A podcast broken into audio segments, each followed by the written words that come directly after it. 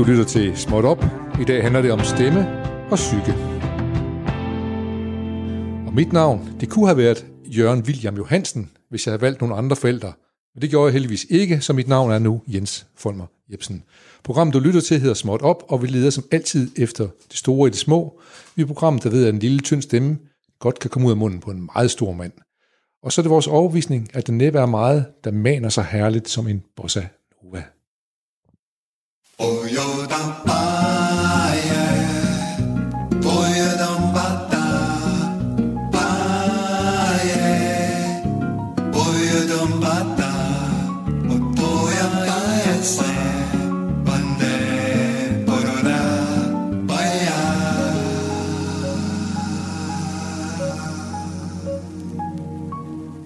Ja, lige meget hvem du er, lige meget hvad du hedder, lige meget hvordan du lyder, og lige meget hvor du er, så velkommen. Klokken er nu passeret 12 for nogle minutter siden, og vi befinder os i den nutid, der er stillet os til rådighed en lille time frem. For når klokken bliver 13, så er der nyheder, og dagens småt op program er dermed blevet fortid. Og så alligevel ikke helt. Du kan nemlig lytte til samtlige 100 plus udgaver, hvis du er inde på Radio 4's menu, klikker på podcast og derefter på programtitlen Småt op. Radio 4 tager det i øvrigt ikke bare til, men også med Danmark – og hvis du bidrager, så kan du mail til os på lillesnablagradio4.dk. Men der er ingen tvang. Sådan spiller klaveret ikke her i hvert fald. Vi går stadig med umage for at gøre timen, når vi nu har den, så mundt og informerende som muligt. Og da vi ikke ved, øh, da vi ikke ved alt, så inviterer vi gæster, der ved en hel del mere om det, vi skal tale om. Man kan sige, at de har en kæmpe viden på et mindre område. Og i dag skal, vi, skal, vi give os, skal de give os vores viden, øh, og vi siger til dem, giv os din viden, vi ved, at du har den. Det siger vi til en stemmepædagog og en øh, psykoterapeut. Vi skal tale om, hvad der kommer ud af munden på os, og hvad det fortæller om os. Men først, så har vi altså lige lidt breaking småt.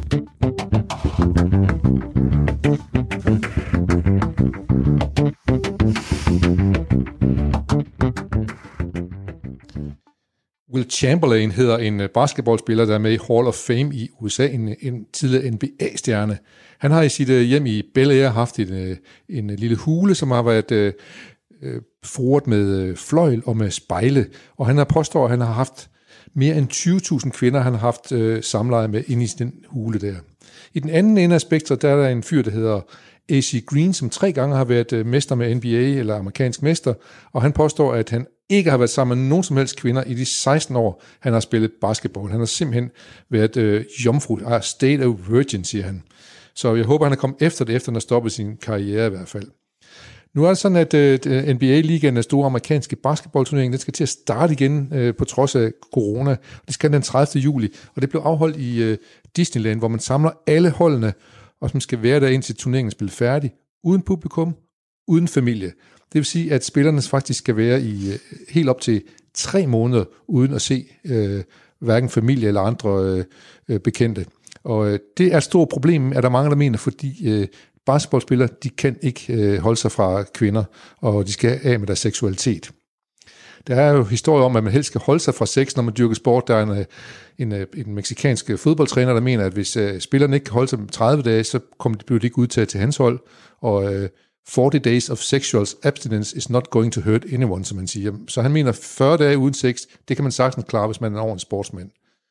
Heldigvis er der andre, der mener det modsatte. Der er en Jennifer Valley, som siger, at sex er godt, for det hjælper en til at slappe af og stay healthy, altså blive med at være sund. Og der er også øh, et, et studie fra 2016, som viser, at det faktisk er med til at hæve ens sportslige øh, præstationsevne, hvis man har haft sex dagen før. Så det bliver spændende at se, øh, hvem der vinder, om det er nogen, der har haft sex eller ikke har haft sex, når nu øh, turneringen går i gang i øh, USA i Disneyland, og det ved vi noget meget mere om den 13. oktober, hvor finalen bliver spillet. Og siden øh, coronavirusen den endnu spreder sig, så går vores tanker til alle dem, der er ramt på den ene eller den anden måde, og lige nu også især til vores venner i byen Tucson, Arizona, som er hårdt ramt. Og vi glæder os over, at en af vores venner derovre har sendt småt op denne hilsen. Not the middle finger, just a little finger. Smart op. Tirsdag, onsdag, torsdag, mellem 12 og 13. Og det var på Radio 4 Fire.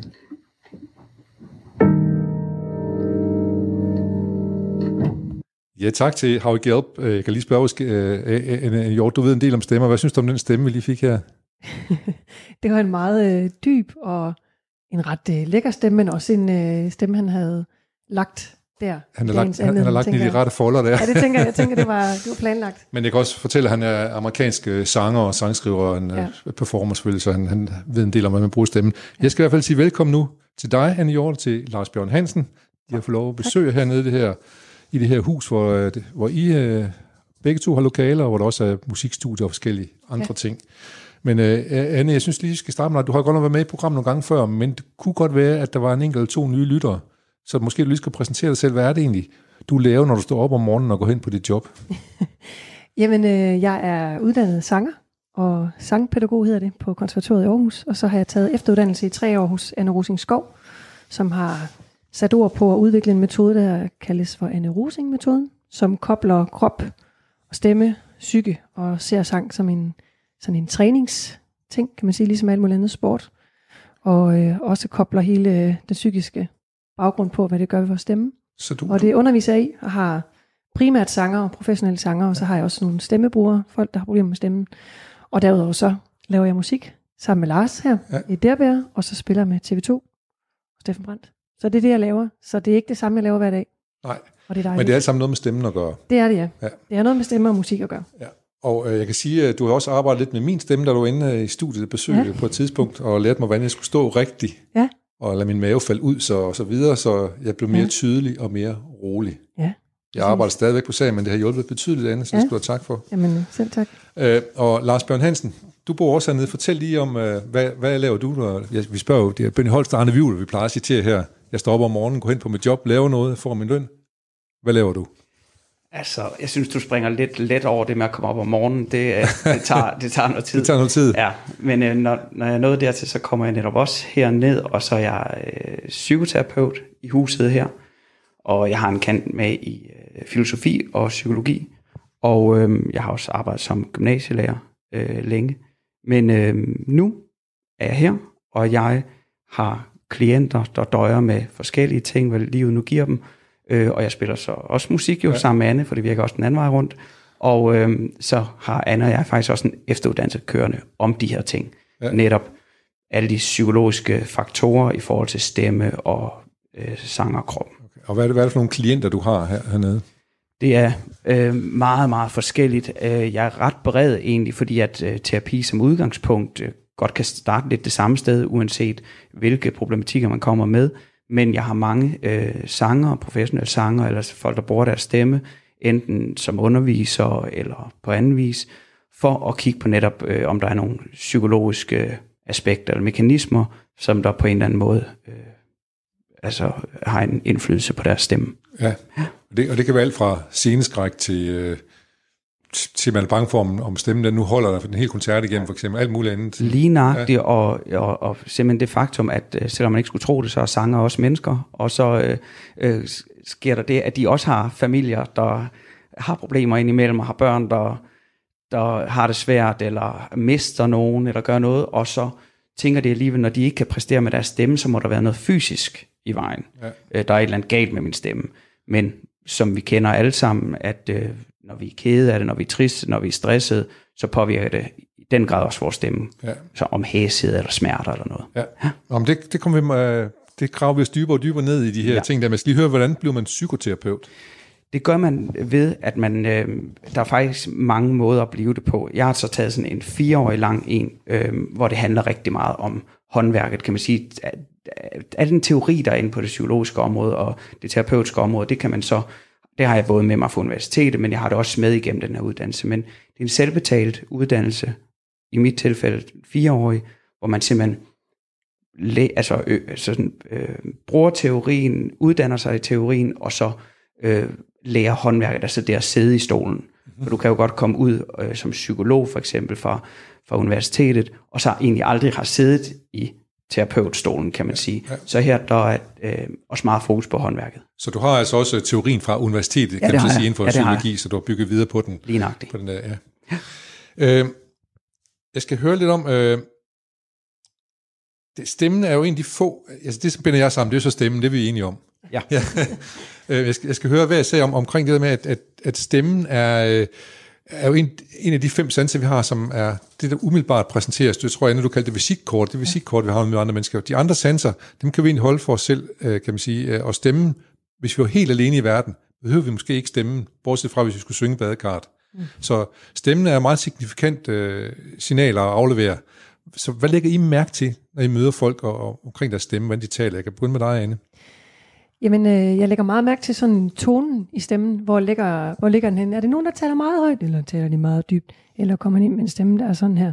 Og jeg er selvfølgelig, øh, til rent fagligt, så jeg kigger jo straks på, er der noget fysisk, der gør, at de, de, deres stemme ligger måske lidt sjovt, kan man sige, ligger atypisk højt i forhold til den fysik, jeg ser, hvis det er, det kan fx netop være en, som du sagde i starten, en meget spinkel mand, der har en meget dyb stemme, eller en meget stor mand eller kvinde, der har en meget lille talestemme. Ja. Der får jeg i hvert fald en erfaringsmæssigt et signal om, at der er et eller andet sted, der er, der er noget, der sådan afviger fra, hvad der vil være naturligt. For det, vi har en fysiologi, vi har en krop, der er bygget, vi har en knogle, vi har noget, en brystkasse, som har en vis størrelse, og der ud fra det kan man godt sådan sige rent statistisk, vi skal bruge det, så er der en, vil det være typisk, at ens talestemme har lidt, ligger et bestemt leje, altså rent tonemæssigt, hvis du tog tonerne på et klaver, hvor vi hvor klinger den stemme i forhold til kroppens bygning. Og hvis det er, at det sådan afviger, så kan man sige, så, så vil jeg kigge på og sige, okay, der er et eller andet sted, der er noget, der, der hvis jeg er gået galt, det kan være fysisk, det kan være nogen, der har fået et piskesmæld, det kan være nogen, der har ondt i ryggen, så derfor hele tiden holder vejret, derfor ligger stemmen lidt ja. sådan højt. Det kan være, altså der kan være mange ting, og så er der jo hele den psykiske side, man kan sige, er der noget, der gør, at de har lavet stemmen lille på et tidspunkt i deres liv? Det, og det skal vi også selvfølgelig også snakke mm. men, men er det, det, lægger du mærke til det med det samme? Der Lige med det samme. Ja. ja, det gør jeg også nogle gange næsten for meget. For meget. Men det, ja, men det, det, det, det er selvfølgelig en, en form for arbejdsskade, men det, og sådan har jeg også, det er jo ikke kun i mit arbejde, men når jeg møder folk ude i det virkelige liv, så, så lægger jeg meget mærke til den måde, folk præsenterer sig på, hvor de taler på, den måde, øh, de trækker vejret, om de slapper af i, ja. i mødet med andre mennesker.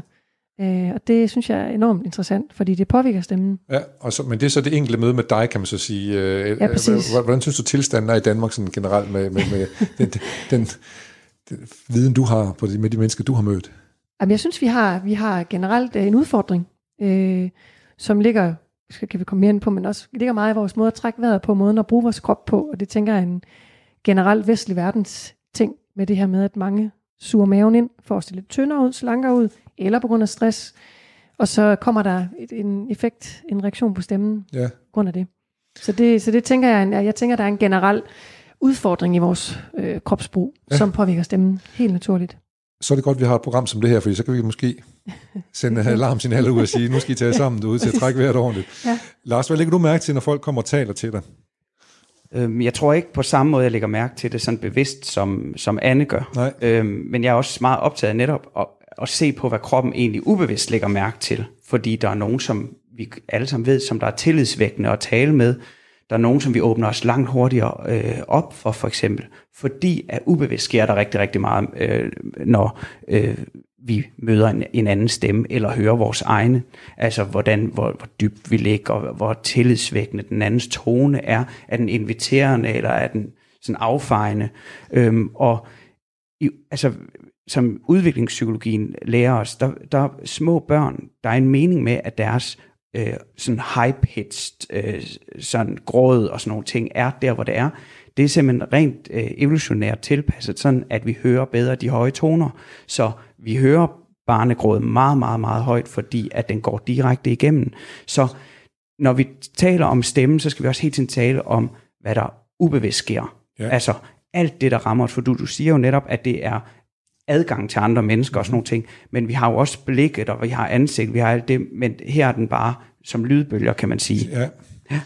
Så, så hvad hedder det, evolutionært siger du også, det skal vi også til, det er sådan noget, du lægger mærke til, hvor ligger vi hen, og også om folk er tillidsvækkende, eller hvad de er, det er sådan noget, du lægger mærke til? Ja, lige nøjagtigt kan man jo godt sidde med en klient, øh, måske som der ikke forstår, hvorfor det her øh, mønster gentager sig, hvorfor vedkommende måske ikke har nogen venner, eller har svært ved at sætte sig igennem, og som Anne så også er inde på, så kan det også godt være, at man har lært sig en lille stemme, en underdanig stemme måske, måske sådan en stemme, som der kalder meget på omsorg, fordi det er meget, meget, meget farligt at sætte sig igennem. For når jeg sætter mig igennem og siger, jeg vil gerne have tingene er sådan her, ja. så stikker man også næsen frem, og faren er der for at få et slag over den igen. Så det kommer også an på, hvilke ord, der kommer ud af munden på en, hvordan en stemme er, kan man så sige. Fordi Bestemt. hvis du har en lille stemme, siger, jeg vil have det på den her måde, så er det måske lidt svært at sætte sig igennem, kan man Lige sige. nøjagtigt. Nå, men jeg skal lige høre dig, der, der er også eksempler på, øh, at øh, lige inden vi gik i gang, så fortalte du om, at man havde fundet nogle neandertal mennesker, hvor som om man som havde gendannet hele deres krop, inklusive stemmebånd. Mm-hmm. Fortæl lige om, hvad man har fundet ud af der. Ja, altså man har netop gendannet, som du siger, hele kroppen og, og stemmebånd og resonansrum og brystkasse, alt det. Og vi har jo en eller anden forestilling om en meget firskoven sådan neandertaler, der er mm, bred og muskuløs og, og sådan Og, godt og, dyb. og, og jeg kan se på dig også, at vi har en forestilling om, at en neandertaler er en mand. Fuldstændig lige nøjagtig neandertalermand, lige nøjagtig. Men øh, altså, der er noget, siger jo også, at kropsbygningen var mere identisk over kønnene dengang. Ikke også? Så, så det ligger ja. også lidt der. Ja. Øhm, og så har vi den her forestilling om, at lyden, der kom ud af øh, den her neandertaler, øh, var sådan, ja, sådan brølende, brølende, ja, ja, ja. Men øhm, når man genskabte det her, og så så hvad, den her struktur øh, i forhold til øh, strobe og øh, det hele, ja. øhm, så var det meget sådan, uh, sådan derop, ja. det sådan, man, man, de gengiver sådan et, hvordan det kan være sådan et farekald eller sådan noget. Det var sådan, uh, uh, Ja, og så, så det er altså, fordi sådan, det, er en, det er en stemme, som kan trænge igennem, lige nøjagtigt. som folk hører den og ved, at der er et eller andet på færre. Ja, og alt det hænger jo sammen med, at vi biologisk set er et flokdyr. Ja. Ja. Det er den eneste måde, at vi har overlevet, for vi har ingen skarpe klør, vi har ingen store tænder, vi har ingen gift, vi har ingenting. Eneste måde, vi nogensinde er kommet hertil, ja. det er som flokdyr. som- som... Så derfor er det altid vigtigt at kunne, at nogen hører en meget, meget hurtigt. Ja, man kommunikerer med stemme yes. Og, og til andres ører, kan man så sige. Yep. Øh, øh, jeg skal lige høre begge to, øh, arbejder I stadigvæk selv med jeres egen stemme, og hvordan har I arbejdet med den? Altså, der må være forskel. Hvis du er sangpædagog, så skal du jo også, når der kommer nogen ind til, eller øh, du er sang træner, eller hvad nu Jamen, det er kalder det det. ord, der er. Det er noget værd noget. Nå, men der kommer ja. Ja. folk ind til dig for at arbejde med deres stemme. Ja. Men de lægger også mærke til din stemme, går ud fra. Helt sikkert. Og det må du også være dig bevidst om. Det er jeg meget bevidst om. Nogle gange for meget. Jamen, jeg, helt sikkert, det er jo en, der er mange, altså, mange kommer og tænker, også hvis de går på konservatoriet, siger, jamen, jeg, jeg er jo færdig, jeg har taget en uddannelse, og så tror de, de er færdige. Men der er det bare det, man skal huske, vi arbejder med kroppen. Og kroppen ændrer sig, og der sker mange ting. Der sker også mange ting i 30'erne. Kvinder, de bliver gravide, mange af dem. Der sker nogle ting rent fysiologisk, som påvirker stemmen. Så, så det er et evigt arbejde. Det er ligesom, igen, det, jeg kan godt lide med stemmetræner eller sangtræner. Jeg kan godt lide ordet træning. Se det som en sportsgren. Der er en grund til, at vi skal blive ved med at arbejde med den. Man bliver aldrig færdig med det. Så jeg skal også arbejde med den. Jeg skal arbejde med at tale langsommere. Og jeg har også haft en, jeg har en, jeg har en tendens til, til sådan luft på stemmen, eller jeg har luft på stemmen. Det kan jeg rigtig godt lide. Men det koster også noget luft, kan man sige. Så jeg skal også være bedre til at kontrollere min luft, end Lars måske skal. Øh, og det er der, vores også fysiologien er anderledes blandt kvinder og mænd. Nu siger du, det var det ikke så meget tidligere. Det er kan vi tale om i et helt andet program. Det er meget, meget spændende. Ja. Men den her kvindelige, feminine figur, som er den smalle brystkasse, smalle talje, lidt strutnumse, det er ikke det bedste i forhold til at arbejde med brystkassen og åbning af et stort resonansrum. Nej. Så jeg skal helt klart også, øh, jeg vil altid skulle arbejde med det. Ja, må, må jeg lige høre, du siger, du godt kan lide, at der er luft på din stemme. Er det, fordi det lyder godt, når man synger, eller er det, fordi det lyder tillidsvækkende, når du får, mm. får øh, kunder ind i butikken, kan man sige? Det her, jeg har ikke, nej, jeg har ikke tænkt på det i forhold til, til talestemme, men jeg kan godt lide, det er mere været min sange. Jeg har jo skulle arbejde med, at det ikke har været en begrænsning at have en luftig stemme, men det faktisk er okay. Du kan godt have ligesom de gamle Ella Fitzgerald og Billie Holiday, du kan godt have en luftig stemme og stadig have en sund stemme. Ja. Det var min ikke tidligere. Så man kan sige, øh, jeg, nej, jeg tænker ikke i forhold til den tillidsfulde del af det. Det her tænker jeg Men faktisk en på. udtryksfulde del af det i forhold til... En udtryksfuld i forhold til sådan den udøvende, der, ja, der er jeg bare der er blevet kommet til at holde rigtig meget af det, hvor det har været en modstand førhen. Det er klart. Og, og Lars, for din del, du må jo have en, øh, du må have en professionel stemme også.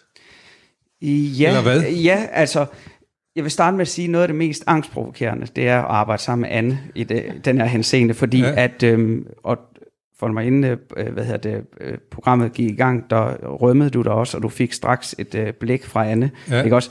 Og nu har jeg også spillet musik mange år med Anne, og lige inden man skal synge, så kunne jeg også godt finde på at sige, ikke også? Og det må man, Det må man bare ikke. Så på den måde er det et meget stressfuldt sted at være sammen med Anne, for man bliver meget hurtigt rettet, både i sin holdning og i sin måde. Men øh, du skal ikke tage det tungt, Anne, for vi Og det er jo ikke noget med stemmen at gøre, det er noget helt andet jo. Lige, lige, Ja, lige ja, nøjagtigt. Øh, Så, øhm, så jeg føler ikke rigtigt, at jeg ændrer stemme når jeg er sammen med øh, nogen, men det er jeg sikker på, at jeg gør. Men det er ikke sådan noget, hvor jeg tænker, okay, nu skal jeg. Du sidder ikke hjemme foran spejl og tænker, i, i dag så får jeg en klient på 42, og nu skal jeg lyde sådan Nej. sådan, eller nu får jeg en, en, en på, på 19 år, så må jeg lyde sådan. Det gør jeg ikke, men jeg er sikker på, at jeg gør det. Ja. Ja. Altså, jeg, igen, ubevidst, så gør jeg det, fordi vi retter os ind efter dem, vi taler med, og hvis netop der sidder en foran mig, som hvor jeg tænker, okay, det kræver noget mere autoritet, kan jeg vide, at min krop så ikke gør det. Men der, hvor jeg kan mærke det, det er, når jeg for eksempel ikke måske trives særlig godt, hvis jeg ikke har sovet særlig godt, hvis, hvis jeg, som alle andre mennesker, også har et eller andet, jeg går og tumler med, så kan jeg mærke det på min stemme lige med det samme, at den er mere tør, mere hæs, mere jeg spænder op og sådan nogle ting. Så kan jeg mærke det som en indikator, at der er et eller andet på spil her, jeg måske skal tage mig af. Så på den måde bruger jeg min egen stemme. Men det må I begge to have nogle, øh, nogle virkemidler, eller nogle metoder til at, ligesom at, at finde stemmen igen. Hvordan, hvordan øh, finder man sin egen? Det kan jeg spørge dig, men du er lige inde på det først. Hvordan finder man sin egen stemme? Du snakker om, det var, at den skal nogenlunde ligge inde i den her frekvens, når nu er sådan og sådan. Har den den størrelse og så videre. Ja. Jamen, det vil sige, de mange... Findes den? Findes den ens egen stemme? Ja, det, det tænker jeg, den gør. Man har, øh, vi har alle sammen, vi har i hvert fald den stemme, vi er født med en stemme, kan man sige, og så er der jo forskellige ting, der går ind og påvirker den. Og de færreste går jo upåvirket igennem livet, om det så er fysisk eller psykisk. Altså det er jo helt, det er helt naturligt, at der sker en påvirkning. Så man kan sige, mange skal sådan, mange af dem, der har problemer med stemme, vil skulle finde sådan lidt tilbage, altså på en ny tilbage. Man skal jo ikke finde tilbage til for 10 år siden, det giver ikke nogen mening, men den er med at finde en måde, hvor er det stemmen egentlig klinger, og det vil ofte være det her kropsarbejde, noget træning at sige, hvordan er det brystkassen som barn for eksempel, hvordan ser en, en barnekrop ud, der ser børne, piger og drengekroppe ser meget ens ud, når de bliver født. Der er noget brystkassearbejde, hvad er det, der sker, hvornår er det, det begynder at ændre sig. Og selvfølgelig er der et arbejde der, der skal ske rent fysiologisk, og det vil være en træning i at åbne kroppen igen. Ja. Åbne op for brystkassen, se, hvor er der nogle spændinger, hvor falder det sammen, er det noget kropsholdning generelt, når vi står, når vi går. Og så igen den her med også, nu, nu lige i forhold til før, for det her med at have en professionel stemme og en stemme, hvor nogen siger, skal jeg tale med min, skal jeg synge med min talestemme, eller skal jeg synge med min død? Netop. Hvor, hvor det, jeg, det jeg prøver på at få folk til, det er jo kun at have én stemme. Ja. Altså, fordi det er jo, det er jo så, altså det her med at have tydelighed og sige, hvordan er det? Vi skal jo være den samme lige meget, hvor vi er. Hvor vi er. Lige meget, som jeg siger til min dreng på 8, du skal øve dig i at være dig selv lige meget, hvem du er sammen med. For det tænker jeg er helt vildt vigtigt, for det er tit der, vi lægger den lidt om, vi skal lyde lidt professionelle, vi skal være lidt seje, eller vi lægger jo tit stem- stemmen op, når vi taler med børn. Men det er jo også den her måde at komme og trænge igennem på. Men øh, der, er, der er det fysisk træningsarbejde, vi skal lave. Det skal man gøre, ja. Ja. Men, men jeg skal lige høre, når, når man synger, så fortolker man jo også. Ja. Og så er du nødt til at lægge din stemme om, kunne jeg forestille mig. Nej, Nej, hvorfor det? fordi du fortolker tit en anden person. Altså, tænker ligesom, også, når man er skuespiller, for eksempel. Ikke? Så, øh, Du mener, når du kopierer andres musik? nej, ikke kopiere, men, men hvis du fortolker, at den her sang, den handler om, hvis du skal synge en sang, der handler om en, øh, en kvinde på 62, øh, som er blevet slået ned af 15 bøller, så vil du lyde anderledes, end du vil lyde som Anne på, øh, som du er nu. Hvorfor, hvorfor det? Fordi du skal fortolke den kvindes øh, kvaler. Nå, vil du tænke, hvis hun siger noget agtigt i Ja, sangen? og hvis du, hvis du skal videregive en stemning af, hvad vi har gang i her. Nej, det tror jeg, det skal, det skal du ikke ændre stemme for. Nej. Det, det, det, det, det vil sige, der adskiller sig fra skuespillet. For det, det, er, det er et udtryk, det er en følelse, det er en stemning, du skal lave. Ja. Det, det vil sige, der skal, der skal du have styr på din afsender. Ja. Hvis du har styr på dig og den historie, du fortæller, så skal du ikke lave din stemme om Nej, i det. Men det er klart, hvis jeg skulle som 38 et halvt årig, skulle ud og lave børnesange, det er noget andet. Der er nogle andre ting. Hvis jeg skulle lave en CD med ene børnesange på, der er der, det er en opgave, det er et håndværk. Stemmen skal, det skal ligge et andet sted, nogle bestemte toner, som børn skal kunne synge med på. Det er noget andet. det er mærkeligt, synes jeg. Det må du lige fortælle mig. Hvorfor, hvorfor laver du din stemme om, når du taler med børn? Fordi, Når hvis jeg skulle synge, Ja. ja. jamen det er mere, det er fordi, der stemme klinger et andet sted. Hvis du skal synge sammen med dem, er det, du mener? Ja, Hvis du hvis jeg synger for sammen dem. med dem, eller for dem at lave en CD med sangleje på, så, så, så er der nogle, simpelthen nogle steder, hvor man vil vælge at ligge toner, altså simpelthen ligge, ligge i den toneart, så det passer til, at børn kan synge med. Det ved vi også i kirken, at kirke, Der har vi det, den har vi er problemer med. problemer Og nogle de står på den, vil nægte at lave det om. Det forstår jeg ikke. Men, det, men det, der er der en forskel. Det synes jeg er andet, men det er også, hvor jeg sætter mig selv i en, i en rolle, hvor jeg på en eller anden måde skal... Der tænker jeg lidt for mig, hvis jeg skulle lave det, så ville jeg tænke skuespil. Ja. Jeg, skal, jeg skal lave det. Men hvis jeg synger min egen sange, eller Derbærs, eller med TV2, så, så er min fornemmeste opgave, det er at lyde som mig. Ja. Altid. Ja, okay. For eksempel, nu har jeg hørt dig synge alt, hvad hun ville, var at danse, tror jeg, ikke? Ja. Det, er jo, det, må, det må, er det ikke en mand, der synger om en kvinde der? Jo. Det må, altså, men det laver man ikke sin stemme om. Du, Nej, nej. nej jeg, der skal jeg fortælle, hvordan, der synger jeg, i den sang, der vil jeg synge, hvordan har, hvordan har den her kvinde det. For det kender jeg udmærket godt. Man sidder til en fest, man har ikke lyst til at være der. til sidst så går man ud og danser lidt, og så skrider man fra det hele. Man kan ikke holde ud at være til Okay, stede. og det, og det handler ikke om, at man har en mand, der aldrig vil danse, man har bare sådan lyst til at... Jamen, han har jo han har, jo- han har travlt med alt muligt andet. Så Ja. laver man snigeren, som jeg kalder det. Ja, Men man kan, Men- vel, men- men man kan vel godt synge med sin egen stemme, der er fuldstændig sin egen, men hvor den så er malet af en eller anden følelse. Altså Jo, jo. netop, hvad man, men det har mere at gøre med, at man skal være i stand til at bringe sig selv Ja. Ind i empatisk tilstand, ind i ja. den Præcis. tilstand, som der så ligesom øh, maler en stemme. Ja, ja. Ja, det det, jeg tænker, det- men det farver det, det er noget, men det er mere, Ja. det tænker jeg mere, det er udtrykket. Jeg, jeg Ja. tænker Ja. ikke, uh, nu skal jeg synge om en, en mand på 60, så nu skal jeg. Det, Nej. det, det, det, synes jeg er, for mig der bliver det, det kan være, hvis man, er, hvis man laver kun cover ting, så kan det være en, den der håndværksmæssige, men som kunstner og som udøvende, der, der, der synes jeg, den, den fornemmeste opgave er netop at, at, at være sig selv. der fylder du den af I det. smagene. Det synes jeg, det gør jeg. Også når vi har lavet Dirbe og har lavet Mhm. mm-hmm. nogle, nogle Ja. ja. cover ting, så, vil, så er det jo, vi vil gerne lyde som os i den sang. Mm. Øh, Lars, hvad, hvad, hvad, nu, vi var lige der med, med sin egen stemme, hvordan man har den. Øh, Mm-hmm. har du nogensinde nogle klienter, når du siger, du taler jo ikke med din egen stemme, eller nu må vi lige finde din egen stemme, eller hvordan, hvad gør man?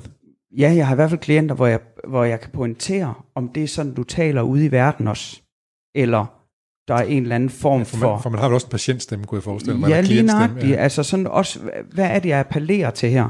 Appellerer jeg til omsorg, eller hjælp, eller appellerer jeg til, at nu skal du ikke komme for godt i gang, Lars. Nu det er mig, der styrer slaget her. Så, vi, så, så det kan jeg sagtens. Men hvor det handler mere om at så gå, gå bagom og spørge, kan vide, hvorfor at du føler, du har brug for at påtage dig den rolle nu. Ja. Er det fordi, at du ikke er tryg ved mig som terapeut? At jeg ikke ved dig det godt? At jeg ikke ved, hvad vi skal gøre, fordi du har haft øh, 10 psykologer eller terapeuter inden? Altså, gå ind i den på den måde og snak om, hvorfor gør vi det? For vi gør det alle sammen i en eller anden grad, og derfor er det vigtigt at finde sin egen stemme, og ellers så bliver vi netop også trætte på den og slider helt vildt meget på den. Ja. Og jeg har jo også folk, som der måske er skolelærer og er rigtig nervøs for deres stemme. Jeg kan intet høre, at der er i vejen med stemmen, men de har fået en eller anden oplevelse, måske var de seks år gamle, hvor en eller anden siger til dem, du taler med sådan en lille stemme, du kommer aldrig rigtig igennem. Og det Det spørger, bærer man med sig. og det spørger Ja. og spørger og spørger, fordi at det er noget, vi hele tiden kan tage fat på. Når jeg for eksempel, lad os sige, som skolelærer siger, okay, det går ikke sådan helt godt, eller i min uddannelse eller en anden, "Ah, det er nok også det med den stemme. Ja. Så bliver det konkret, Ja, og det kan vores, igen, biologiske, øh, dyriske hjerne langt bedre forholde sig til. Det er det, der er problemet. I stedet for det ubevidste. Ja, det er slet ikke, at det hele er svært, Ja. og det må det gerne være, og det er svært stof. Nej, det må være fordi, at den der stemme Ja. er så spinkel. Jeg skal høre begge to, kan man, kan man igennem stemmetræning, kan man så, øh, kan man, kan, kan man med stemmetræning øh, øh, lave, lave nogle terapeutiske virkninger? Altså er, er, er stemmetræning, kan det være en nøgle ind til et, et kammer, man ellers ikke kan komme ind til? Ja, Lars, det må du Ja, ja, jeg tænker, altså, og, og begge veje, jeg tænker, lad os nu sige, at vi har rigtig, rigtig svært ved at øh, sige vores mening. Og når vi har svært ved at sige vores mening, så har vi svært ved at ligesom komme i kontakt med de følelser, fordi øh, stemme og følelser hænger meget tæt sammen. Det er derfor, at terapi overhovedet giver mening. Det er, der, der, vi alle sammen ved godt, eller vi har hørt mange gange, det er vigtigt at sætte ord på øh, vores følelser. Men egentlig er der ikke ret mange, der ved, hvorfor det egentlig skulle være sådan. Men det har noget at gøre med, at hver gang vi benævner ting, så kan vores limbiske system, vores emotionelle del af hjernen godt lide det. Altså, fordi så kommer der ord på noget, der før var ubenævnligt, for eksempel. Så hvis nu det handler om, at man træner kroppen, ind hos Anne for eksempel, til at være i kontakt med sig selv, og dermed få fat på sin stemme og ture udbasonere lidt mere, så kan det være, når de kommer ind til mig for eksempel, at det er meget lettere at sige tingene. Og også det, når, da jeg var gymnasielærer, så var der nogle, øh, nogle øh, musiklærer derpå, der oplevede igen og igen, at når de skulle træne de her unge piger især i at synge, så havde de sådan en overfladisk vejrtrækning. Sådan, og så sang de. Men når de sådan ligesom tvang dem til at sige dybe vejrtrækninger, så så de tit, at de her piger fik tårer i øjnene og blev berørt af det. Simpelthen fordi, at når vi trækker vejret dybt, så får vi bedre kontakt til vores følelser. Ja, Så på den måde, så det, der sker inde hos Anne, giver jo mening også i forhold til at åbne op for det hele. ja. Så kan det så samtidig være, at Anne kan mærke, at der er også nogle andre ting på spil. Og det kan også være, at Ane, hun pludselig opdager, hov, der er vist noget her, jeg ikke kan håndtere. Du må ind til Lars nu. Nemlig, Jamen, jeg har da, jeg har da, det er jo det, jeg synes, der er så fantastisk ved også, at Lars også er herude. Nu er vi, nu vi startet som musikervenner. Og, øh, men det her med at have nogle sanger, og ofte professionelle sanger, som egentlig laver deres ting, de laver deres, de træner, de gør det, jeg siger, de skal skal gøre, men, men de bliver bare ved med at opleve, enten når de er ude at spille, eller i andre situationer, at hvorfor er det, jeg, hvorfor er det ikke virker?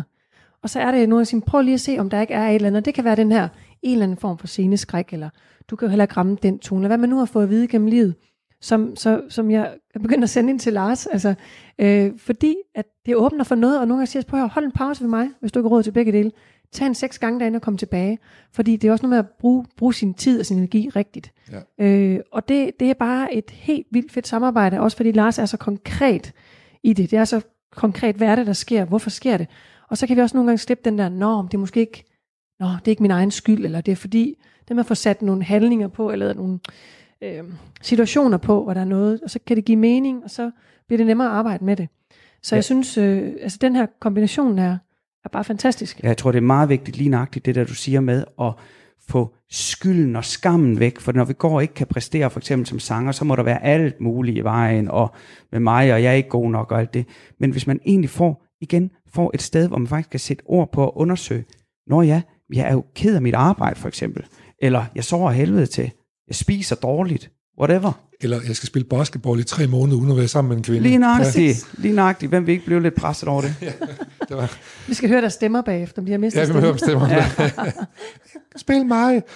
ja, kom nu, kom nu. Men jeg skal lige, inden vi går videre til næste kapitel, så skal lige høre, hvis du laver stemmetræning på mig, vil du så få mig til at græde? Kan man få alle folk til at græde, fordi man kommer ned i nogle følelser, som man ikke anede, man havde? altså, det er ikke det, der er målet med det. Nej, det, det ved jeg godt, men, men, men er, er, det, er, det mener jeg, den der stemmetræning, er den adgang til en hel masse ting? Det er som, helt, ja, og det, ja. er også, det er også bevist flere gange, det ja. er, men også at folk, altså sang og musik på recept, altså det er, øh, det, vi får kontakt til nogle ting, og det er også nogle af det, når nogen de så får hul igennem via de her øvelser, de får åbnet op, brystkassen åbner, et sted, der måske har været lukket fuldstændig sammen, det åbner, så er der nogen, der kan stå og synge, og så pludselig, så kan de faktisk ikke rigtig være i det, fordi, og nogle gange så er det jo en lettelse, og andre gange så ved de ikke, hvad er det, jeg er, ikke, jeg er egentlig ikke ked af det, hvad, hvad fanden er det her for noget? Hvorfor kommer der den her reaktion? Og, og det er jo ikke altid, man skal så, ah, nu skal du se, det er de sidste 20 års barndom, den skal du lige have endevendt. Ja. Det er nogle gange så er det en, en, en forløsning af noget, der bare har været lukket. Og så, så det er klart, den her træning af, og hvor vi åbner, vi åbner, vi åbner, det er klart, det, det åbner jo også op for noget. Ja. Øh, og de, de færreste mennesker går rundt øh, uden noget at åbne op for. Altså ja. det er jo, og nogle gange det, er det, det, det, det, prøver, det er ja, ja, det med, at ja, ja. bruge mig selv som eksempel, så, ja. ikke, ja. så, så vi ikke, ikke bare klient gør nogen, jeg er selv klient, mm. kan man så sige. Mm. Det er vi alle sammen, ja, ja. ja, ja. men det er også det med at få, få noget fysik på, altså det her ja. med, at, at i stedet for, altså det med at kombinere det fysiske, det ved jeg også, Lars gør i sin, i sin øh, behandling, hvad er det? Terapi. Ja. Terapi, ja. Har nogle, nogle fysiske øvelser, som er med ind over. Det skal, kan vi måske lære noget af på et tidspunkt. Men nu skal mm-hmm. vi lige uh, sige, at vi lytter til programmet Småt Op, og vi taler om stemme og psyke, og det er Lars Bjørn Hansen, som er psykoterapeut, og så er det Anne Hjort, som uh, træner folks stemmer. Uh, nu skal vi prøve at høre om en, der måske, I kan måske lige prøve at høre det her lille klip her. Og Lars, du får lige nogle høretelefoner på. Uh, er der noget, I lægger mærke til i, i, i den stemme her, eller måden at bruge stemmen på og at trække vejret på? Questions. The first questions are very easy. The last questions are much more difficult. Uh, like a memory question, it's uh, like you'll go person, woman, man, camera, TV. So they say, Could you repeat that? So I said, Yeah. So it's person, woman, man, camera, TV. Okay, that's very good. If you get it in order, you get extra points. If you Okay, now he's asking you other questions, other questions, and then 10 minutes, 15, 20 minutes later, they say, Remember the first question? Not the first, but the 10th question? Give us that again. Can you do that again? And you go person, woman, man, camera, TV. If you get it in order, you get extra points. They said nobody gets it in order. It's actually not that easy, but for me it was easy. And That's not an easy question. In other words, they ask it to you, they give you five names, and you have to repeat them, and that's okay. If you repeat them out of order, it's okay, but but you know, it's not as good. Ja, vi, vi fader lidt her i det, men ja, det er jo fantastisk, og, og vi her får at vide, at vi har en uh, præsident, med, der sidder med fingeren på uh, atomknappen. Han er dygtig. koden til, at han kan huske fem ting i træk. Ja, det er fantastisk. Men jeg synes faktisk også, det er lidt som, når jeg hører en stemme der, især i starten, han sådan, uh, det er som om han er en forsvarsposition. Eller hvad tænker I omkring den der hæftige vejrtrækning, han har mellem ordene? For det er, jo ikke, fordi, det er jo ikke, fordi han er forpustet jo. Nej, altså, det er, jo, det er jo spændende lige nøjagtigt, når det, når det har med Trump at gøre, fordi alle andre normalt empatiske væsener, så vil man tænke, okay, her er der en, som... Jeg tænker ikke, at man kan høre det på den måde, at, at om det er vedkommende, der lyver eller sådan nogle ting, men det siger noget mere om, hvilken belastningstilstand man er under, hvor overfladisk ens vejrtrækning er. Hvis man for eksempel er heroppe, så, så har man samlet alt sit energi omkring den sympatiske del af nervesystemet, der gør os klar til at flygte eller til at slås. Men det, der jo er spændende ved sådan en som Trump, som der jo ikke ejer skam næsten, vel? Så det er lidt mærkeligt, at jeg tror ikke, det er derfor ved ham, det, det er mere oplagt, at det er corona på luftvejene, end, det, tror jeg, end at han er, føler sig presset, fordi han føler sig aldrig presset, for han føler ikke, at det er forkert, det han har gang i. Han har ikke noget problem med at blære sig, virker det til. Man kan så sige, at han er lige blevet øh, udskammet af sin uh, niece nu her, hvor, som siger, at han ikke har noget skamsår. Det kan være, at han er begyndt så småt at blive Ligner, ligner, det kan være, der åbner lidt. Ja. Jamen, jeg tænker faktisk også mere noget fysisk. Altså, han, altså, en, en, øh, altså, han er jo ikke en sund mand. Nej. Han er en stor mand. Jeg er mange mænd, ja, altså, jeg ved godt, så stor han ikke, men der er mange mænd i hans størrelse, som, som, som hurtigt sådan, som egentlig taler stakåndet, fordi de har øh, belastning på luftvejene. Altså deres lunger er altså dårlig lungekapacitet. Ja. Det synes jeg lige så meget lyder som, og så taler han jo også meget fremad. Altså han, han presser Mm. meget sin stemme. Well, one day it's like, a, and then we're like do like this. Ja. Så han presser og taler meget ud i, i, øhm, i, i luften, kan man sige. Så på den måde, så bruger han også sin talestemme rigtig dårligt, hvor Obama, det er jo den her rolige, altså der, der er jo så nogen som ham får stemmetræning. Det ved jeg, det gør Trump så måske ikke, men Nej. det vil en præsident gøre, det får, det får vores statsminister også. Øh, Klart. de minister får stemmetræning. Mm. TV-speaker gør, fordi det, det er både fordi de bruger talestemme meget, men fordi der er jo noget autoritet og noget autenticitet Ja. i det, som, som er rigtig vigtigt. Og det tror jeg ikke Trump, det kunne jeg ikke forestille mig, for han, der er jo ikke Nej, noget for der er jo ikke noget at lære for ham. Nej, Mm. men, men det, jeg tænker egentlig ved ham, lige her, der tænker jeg mere, det er en fysiologisk ting, faktisk. Men hvi- hvis nu, at vi ikke, hvis vi nu sletter det var Trump, vil I så sige, at det var her en, der er i gang med at smålive lidt? Ikke nødvendigvis løgn, fordi det, Nej. det, det kan være... Det, jeg Men- ved ikke lidt, rigtigt. lidt skamfuld eller sådan noget, eller hvad? Ja, eller sådan eller, mere, mere, at man er under belastning, og det kan jo, ja. der inden for psykologien er der sådan noget, der hedder kognitiv dissonans, hvor man siger noget, som der faktisk går imod ens overbevisning eller ens moral. Ja. Der er det klart, der kan man godt komme på overarbejde, og så derfor trække vejret hurtigere, eller netop vil gerne have det her overstået. Så man skynder sig, jeg skal fandme ud af den her situation, det er vildt angstprovokerende for mig, at jeg lige om lidt bliver taget i en løgn, eller hvad det nu Ja, kan være. ja. Så derfor, så Ja. er man der. Ja. Det er, godt, øh, det er godt at få nogle andre vinkler på det, for jeg, jeg går straks ind i den og siger, okay, manden han er blevet presset af den der kognitive test, hvor han har bildt verden ind. Han er, han er verdens mest kognitive vidunder overhovedet, der findes. Og så er nogen, der har sagt, det gælder om at pege på en elefant og genkende en elefant. Så er han jo nødt til at, nu skal jeg lige modbevise det. Mm-hmm. Mm. Så han har haft travlt med at skulle modbevise Yep. det. Ja. Og, og, hans argumenter er jo ikke særlig gode, men skidt nu med det. Mm-hmm. Han er en flink mand jo, han ser jo også knaldgodt ud jo. Så Det han. så Han er det, et skønt menneske. Ja. ja. Han har også et hjerte af guld. det er der ingen tvivl om. Mm-hmm. Øh, jeg skal lige høre, hvad, lad os prøve at snakke omkring, øh, vi skal prøve at høre flere lydklip her lige om lidt, øh, men, men vi vil snakke om det der med at synge falsk og sådan noget for eksempel. Er det, er det noget, man kan, er det noget, man kan kurere? Jeg ved Det, godt, det er Anne, vist du, har, ved dig, Anne. du har sagt til mig på et tidspunkt, der er ikke noget, der hedder synge falsk, det hedder på engelsk hedder det art of tune og sådan noget, ja. Så det her ikke er synge falsk og sådan noget, men, men jeg tror nok, vi er alle sammen enige om, at hvis vi synger i et kor, så er, det, så, så er det meget godt at være enige om, hvad der er for en, For en tone, man hvor tager. meget tonerækken den går. Ja, ja, og det er jo også, man kan sige igen, hvis du synger i kor, så er der bare nogle, nogle, øh, nogle, nogle, man siger, nogle regler for, hvad man skal kunne. Der er også øh, konservatoriuddannede sanger, der ikke kan blive optaget i for eksempel vocaline, Okay. fordi de er for solistiske. Altså de har for, for, for hvad hedder den? Og særpræget Ja, en klang. stemme, ikke? og lige skulle lave en fed frasering. Ja, jeg vil lige, og har svært ved det, men det er jo også noget, som korsanger skal du kunne blende ind i, i, i, i et lydbillede. Så selvfølgelig på den måde, men det er jo ikke falsk. Øh, og det er også igen, som vi snakker om, det er, jo, det er et træls ord i Danmark, der Ja, er. jo, jo, jo. Men helt klart, der er nogen, der har svært ved at ramme toner. Og det, der kan der være noget fysisk, og det har vi også talt om før, noget fysiologisk. Hvis man spænder meget, når synger, hvis vi ikke taler ordentligt, hvis vi ikke støtter vores stemme ordentligt, så kan det påvirke øh, vores pitch på stemmen, måde vi tager tonen på, måden frekvensen bliver. Så det er rigtigt nok. Øh, men, øh, men jeg tænker også, at noget af det her synge falsk, der kommer faktisk et program på DR her i august omkring det, hvor man okay. skal prøve at lære de her en flok mennesker at synge rent, som har fået at vide tidligt i deres barndom, at de ikke kunne synge. Ja. Så det kommer der noget om der. Og det må jo være noget psykisk, hvis du kan ikke synge. For jeg tror faktisk, jeg kom til at sige det til min ældste datter på et tidspunkt. Ja, men det kunne være sgu dem, der kan synge om at synge, så i et teaterstykke eller sådan noget. Men hun ville jo så gerne synge, og det kom mm. hun så, gjorde hun det også bare, så det var fint, hun gjorde det.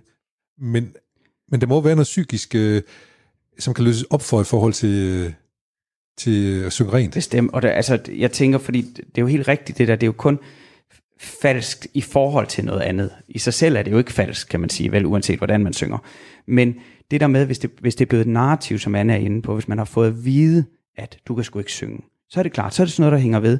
Og så er det svært jo at bruge sin krops fulde funktion, fordi man holder jo på sig selv, når man så begynder at synge, medmindre man er på badeværelset, men så holder man på sig selv, og derfor så bruger man ikke de ressourcer, man egentlig har, og derfor er det svært at ramme øh, tonen rent.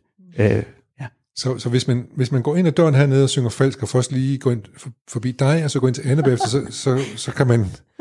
Kom ud som operasanger. du Du kommer, kommer- ud af døren som en stor sanger. Ja, ja. måske. ja. Bestemt, altså Ja, det, det er kun det er en halv, klip, en halv time eller sådan. Jeg tror faktisk, vi er meget rabat, mindre hvis du bruger ja. Jeg synes, I skal, jeg synes, I skal prøve at høre et klip her med en, øh, en, en, en anden øh, stor øh, sangertype, øh, som jeg forestiller mig, I I lige kunne give et bud på, hvad man kunne gøre ved.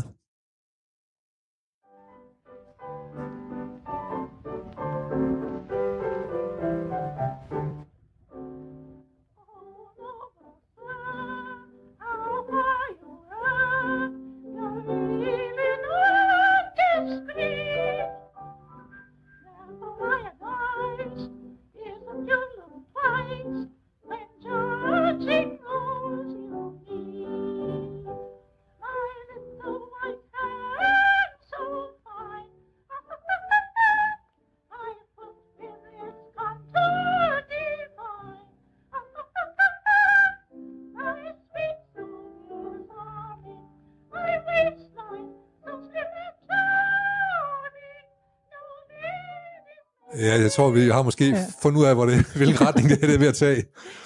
Øh, men det var Florence Foster Jenkins, hed hun, og som øh, hun var gift med en meget rig mand, som øh, gerne ville støtte hende i, at hun gerne ville være operasangerinde. Ja. Så han lejede Carnegie Hall og de bedste pianister og alt muligt andet, ja. Og så hun kunne lave en koncertrække og sådan noget. Ja. Men kan man ikke tale om at synge falsk herinde, selvom du siger, der er ikke noget, der hedder det? Men hun er da kraftig out of tune indimellem. Hun er kraftigt out of, out of tune, men jeg tænker faktisk godt, man kunne lære hende at synge, hende her. Det tror du godt? Det tror jeg godt. Men, men, øh, men igen, man skal jo også, hvis, hvis, først og fremmest skal folk vide, hvad- hvor de er henne. Ja. Det, hvis hun synes selv, hun er helt fantastisk, Ja. ja. og hendes allernærmeste siger, det er hun, så er det jo svært at sende hende ind til mig, og så kan jeg sige, men vi har et problem. Tag lige den her tone på klaveret. Ja. Øh, hvis det er der, vi skal starte, så, så bliver det et svært samarbejde. Øh, så man kan sige, jo, hun, hun pitcher dårligt. Hun synger faktisk ikke, jeg vil ikke sige, hun synger decideret falsk. Så vil hun, så, så vil hun, altså det, er- ja, det vil måske ligge et helt andet sted, men hun, øh, hun synger jo ikke rent, og det, bliver, det er jo meget tydeligt, men er måske heller ikke drøn musikalsk. Det er jo også noget, kan man sige. Der er også sådan en som hende, vil man måske synes skulle lave noget andet. ja. Men jeg Ja. tror på, jeg tror godt, man kunne, altså sådan rent stemmemateriale, så vil man godt kunne lære hende at komme meget længere end det der. Det betyder ikke, at hun kommer til at synge professionelt, eller stå alle mulige steder. Men det handler om, at man, at man er det samme sted, når man starter et samarbejde. Hvis hun synes, hun er helt fantastisk. Jeg har også haft nogen, som kommer, og de vil bare gerne stå på orange scene herinde. Han sagde det. Det var det, han ville. Og så begyndte han at synge, og så sidder jeg og spiller klaver til at tænke, hvad skal jeg sige til ham? Han kunne mm. ikke synge toneren. Altså, han sang slet ikke den sang. Det var en helt anden. Altså, Så hvad siger man så? så siger vi, du er nødt til at starte med at sætte den her tone. Ja. Så tager jeg tonen, så tager han ikke den, så tager han igen, så tager han ikke den. Og det kan også være svært for sådan at gå hjem og øve sig. Fordi hvis han ikke engang har et klaver, og han ikke selv kan høre, han synger Når man forkert. ikke kan høre det, så er det jo et problem. Ja, det bliver i hvert fald dyrt i... Altså, så, så Mm. derfor, så, der er det jo der, hvor vi nogle gange skal sige, så skal du måske noget andet. Vi kan prøve det af. Om en halv år kan vi sige, Ja. hvordan går det? Det er mange penge at bruge på, på noget, der måske Ja. ikke udvikler sig. Så syng i Mm. badet, syng med dine venner, og sådan sig Ja. ja. i stedet for, ja. Ja, men de, må- de må gøre det, de vil, men det er jo mere det med, at det er bare rigtig, rigtig vigtigt, og mange, mange stemmetrænere og sangundervisere er ikke 100% ærlige over for sådan nogle mennesker, fordi det giver også penge, det er jo, hvis du er på musikskole, så skal du bare undervise vedkommende. Ja. Men jeg synes, det er vigtigt at være ærlig Ja. over for vedkommende, så bruger tid, energi og penge på noget, som, altså vil sige, i hendes situation, vil sige, det er nok, eller afhængig af, hvor gammel hun, hun lige er der, kommer man som 12-årig og synger sådan der, "Jamen, det er jo da meget sjovt at se, hvad der sker på de næste tre år. Er du 25, er du 45, så skal du nok lave noget andet. Og, øh, øh, men, men det er alligevel så vildt, at selv autotuner vil nok ikke hjælpe hende, vel? Ej, det vil springe de andre forkerte steder hen, tror jeg. Ja, lige nøjagtigt. Det tror jeg. Ah, Jeg skal lige sige, autotuner, det er sådan noget, som retter en stemme lidt ind til den Ja, rigtige, øh, til den rigtige tone. Ikke? Men synger man for langt væk fra det, så kan den jo fange så, en helt hopper anden. den, så går den helt Ja, andet sted, ja. Ja. Øh, og det er meget brugt i for eksempel øh, X-Factor og den slags ting, så jeg i Det- programmet har Mhm. set det der, ikke? Det må man Mhm. sige. Men hvad vil du stille op med sådan en, der kommer ind og... og ja, hvor, hvordan får du en til at, finde ud af, at der er stor diskrepans mellem den måde, du opfatter din stemme på, og den måde, verden opfatter din stemme på? Ja, Hvad er det for problemstilling, vi har kørende der? Ja, og den, den, den kan være lidt to steder. Lad os nu sige, at øh, hende her, hun øh, har lidt Trump-syndrom, lad os nu sige det. At hun øh, hører, altså hun er så megalomanisk, eller hun er så narcissistisk, at uanset hvad der kommer ud af hendes mund, så er det fantastisk. Så, så er problemet der, kan man sige, hos hende selv. Hvis det, det kan også være, som Anna er inde på, hos omgivelserne, at man kan jo sige, at det er faktisk måske noget af nogle store bjørnetjenester, de her, for, de her forældre giver øh, de her børn, der måske eller unge mennesker, der kommer ind til X-Factor, fordi der er en form for øh, altså offentlig udskamning på øh, live-tv, ikke også? Ja. At de skulle måske faktisk have øh, kunne sige det svære til de her børn og ja. unge mennesker, sagt, ved du hvad, det er faktisk ikke helt der. Og, men det er jo også der, at, at øh, nogen kommer, eller sender deres unge mennesker, eller sådan til Anne og jeg, fordi vi faktisk uddannet til også at sige det svære. Vi skal ikke være venner på den måde vel med vores mm. klienter eller vores elever. Øhm, så jeg vil helt sikkert arbejde med sådan noget med selvbillede og identitet. Altså, hvad er det, jeg hører, når du siger det? Og det er selvfølgelig på en nænsom og, øhm, hvad kan man sige, dynamisk og sådan ordentlig måde at sige, ved du hvad det gør ved mig, når du siger sådan der til mig for eksempel? Hvad, og det kunne jeg også forestille mig, det er det andre hører. Kan vi prøve at korrigere det lidt? Altså sådan så vi kommer lidt tættere ved det, der man inden for mit fag kunne kalde et kerneselv, eller sådan det ægte selv, så man ikke prøver at være noget andet. Ja, og det går hun helt øh, tydeligvis. Øh, men, men hun, hun, gjorde, hun lavede en eller anden form for, hun blev en eller anden historisk figur. Der er faktisk lavet en film om hende, hvor Meryl ja. Streep spiller, hende, spiller ja. hovedrollen som, som Florence Foster Jenkins. Ja. Øh, øh, men det kan også være, at det er... Øh, man ved jo ikke, det kan være ægtefælder, de er jo, det er jo en sjov partner en gang imellem. Det kan også være, at de har så travlt, at hvis de synes, at deres ægtefælle skal beskæftige sig med et eller andet, mens de har travlt med andet, så er det ikke så dårligt som vidt over at travlt med noget. Men det ser også folk, der maler, altså maler, ikke maler, måske ikke maler skidegodt eller et eller andet mm-hmm. andet, men som man får for tidsfordriv, og så, og, og, og, så i det her tilfælde har man måske sagt, du synger fantastisk skat. Bestemt. Men det er jo også ja. fint, hvis det, man må gerne, at, jeg har også nogen, der går til hobby-sang hos mig, ja, det er jo fint som nok, simpelthen ja. bare nyder det, og som ikke, aldrig nogensinde bliver store sanger. Ja. Det er heller ikke det, de skal, men det ved de også godt, de ikke skal. Mm. Det er ikke deres uddannelse, det er ikke deres fag, men de bliver glade af det, eller de bliver, hvad det nu end er. Mm. De, får, de har en god oplevelse med det. Ja. Så det, var sådan, det er det samme, ja, det er det samme som at gå til psykolog, det er det, der gør mm. dem glade. Ja, jamen, det, er, det er jo det, vigtigt. Og, og den del er fint nok, ikke? men, ja, ja. men, men det, det grænseoverskridende, det, det sker jo der, hvor man går ud og gør sig selv offentlig. Ja, eller jeg havde en på tidspunkt, der ville droppe ud af en uddannelse på uni, fordi måske skulle jeg bare blive sanger. Der synes jeg, det er vigtigt, at jeg kan sige til hende, det skal du ikke. Nej. Du skal ikke droppe ud af din uddannelse. Altså, når du er lige ved at blive lærer om et halvt år. Nej. Det er ikke nu. Nej. Mm. Bliv lige lærer, og så lad os kigge på det. Ja, og så måske... Det synes jeg er min opgave. Ja.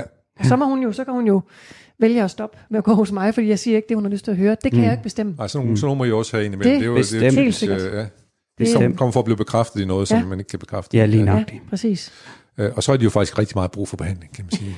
det er i hvert fald der, hvor jeg tænker, at, det, at der skal man virkelig som klient i arbejdstøjet øh, for at se nogle ting ja, i øjnene, altså ja, ja. få et, et mere realistisk billede af sig selv i, i verden. Ja. Jeg skal lige, øh, jeg skal, jeg skal høre her til sidst, øh, hvordan kan det være, at der er sådan en stor forskel på, hvordan man, øh, her til allersidst, hører, hvorfor er der forskel på, hvordan man hører sig selv på bånd, eller på tv, eller et eller andet andet, end den, sådan som man opfatter sig selv. Der er en stor forskel, synes jeg nogle gange. Folk reagerer altid, hvis jeg har haft nogen ind i radioprogram, og de hører radioprogrammet, og siger, er det mig, siger de så. Mm-hmm. Altså det kan være, at du skal starte med den øh, ja, men der er fysiske helt, del. Helt fysisk er der noget resonans inde i øh, en stemme, eller inde, inde i hovedet, når vi taler. Så det, jeg, jeg beder folk om at sætte øh, hænderne foran ørerne, så kan de høre, hvordan stemme lyder ude i rummet. Så kan man høre, hvordan rum og klang omkring, den får du ikke. Vi har kun også klang inde i hovedet. Ja. Det er der, vi hører det. Men når du hører det på et bånd, jeg godt lide, du siger bånd, når ja. vi hører det på det. Eller, præcis, så, så, så får vi jo resonansen også af klangen for det rum, vi sidder i. Ja. Så der er simpelthen nogle helt sådan fysiske rammer for det. Som, som gør, at det, det, det klinger forskelligt. Ja, lige ja. præcis. Ja, lige kort, ja. kort Lars. Ja, men det, det er egentlig en forlængelse af det, for der kommer bare en diskrepans mellem de to, og så er vi ikke vant til at høre den sådan anden, når den bliver optaget. Og så er der jo også noget igen, noget med måske selvværd. Jeg vil ved på, at Trump synes, hans stemme lyder fantastisk. I hans eget hoved. Ja, ja, og også når han får den afspillet. Ja. Det kan godt være, at den ikke lyder ens, men der lyder den også fantastisk. Ja. Hvor så nogen som mig, vi tænkte, åh, vi græmmer sig en lille smule øh, ved det, fordi at, åh, så kan jeg lige igen få, det er der, den er gal. Det er der, den er gal. Så kan jeg finde sådan en lille ting. Godt. Og det trøster mig på en eller anden måde. Sådan sagde psykoterapeut Lars Bjørn Hansen og Anne Hjort, som vi også har haft, øh, vi har fået lov til at besøge hernede, og nu kan vi jo høre, at vi er ved at slutte, og vi kan jo slutte ikke med et digt i dag. Vi har selvfølgelig vores lille uh, kendingsmelodi, men vi kan slutte af med en lille stemme. Den tilhører Eugene Robinson, som er journalist ved Washington Post. Så han færdig. on their Så way nyheder. to, they'd be on their way to a very speedy trial and conviction. Uh, uh, you know, the, the- we have had this conversation too many times, you and I, um, and uh, it's it, it, it, you get I get sick of it. Um, I, I was so angry. I'm so angry this week uh, at, at at what happened uh, to George Floyd, uh, at what happened to